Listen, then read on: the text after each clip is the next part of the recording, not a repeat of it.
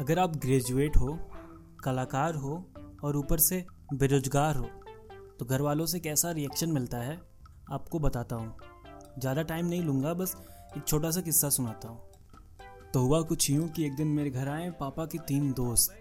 मैं उनके लिए लेकर गया चाय और कुछ टोस्ट।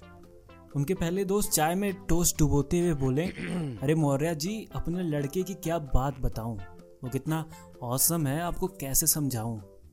NIT से अभी बीटेक कर रहा है और आने वाले वक्त में एक अच्छा खासा सैलरी पैकेज उसका वेट कर रहा है। तभी दूसरे अंकल मुस्कुराएं, चाय में पिघल रहे टोस्ट को जल्दी से मुँह में दबाएं, बोले, मेरा बेटा भी मुझे खुशखबरी दे रहा है, अभी अभी लॉ पूरा किया है और अभी एक अच्छे से वकील के अंदर ट्रेनिंग ले रहा है। तभी तीसरे अंकल के चेहरे पे मुस्कान आई और उन्होंने भी कुछ ऐसी ही कहानियाँ सुनाई। अब मेरे पापा की आई बारी, उन्होंने मुझे घूर के देखा और कर ली तैयारी। पापा बोले, बेटे की क्या तारीफ करूँ, मुझे समझ नहीं आता है। अपने बेटे की क्या तारीफ करूँ, मुझे समझ नहीं आता है। बस इतना जान लो, मेरा बेटा चाय अच्छी बनाता है।